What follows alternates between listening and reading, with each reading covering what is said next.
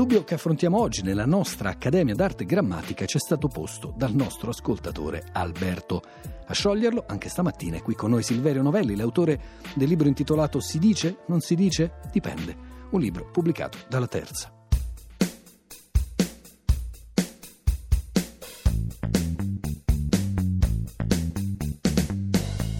Alberto.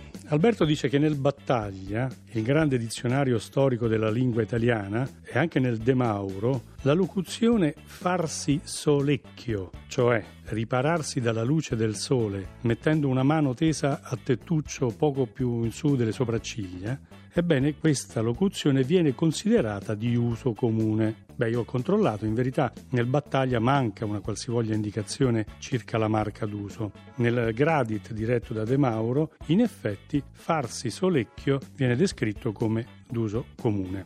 Secondo me, in questo caso, Alberto ha ragione di stupirsi un poco ma diciamo, speriamo così di confortarlo nel dirgli che il vocabolario Treccani definisce letteraria la parola solecchio, che viene adoperata soltanto nella locuzione di cui stiamo parlando qui ora. E non per caso, nel Treccani sono forniti due esempi letterari, il primo tratto dal Purgatorio dantesco, famoso, io levai le man in ver la cima delle mie ciglia e fecimi il solecchio che del soverchio visibile Lima e il secondo esempio tratto da Francesco Iovine, uno scrittore italiano novecentesco. Esempi letterari, ripeto, che ci fanno dunque propendere per uno scarso uso di farsi solecchio nella lingua comune quotidiana attuale anche se va detto che l'espressione è davvero interessante. E bisogna pensare a quel solecchio, un nome che per un'evoluzione fonetica diretta dal latino parlato proviene da soliculum, che è una forma diminutiva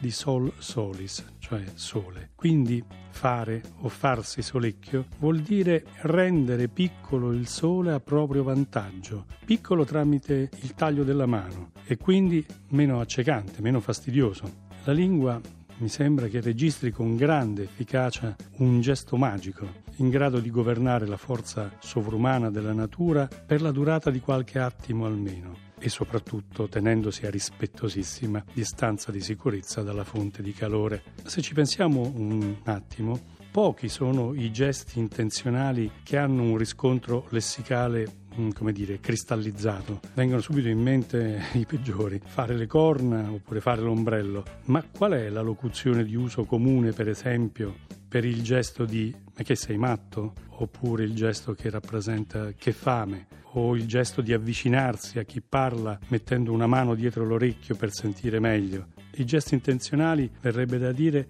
sono fatti più per essere fatti che per essere definiti.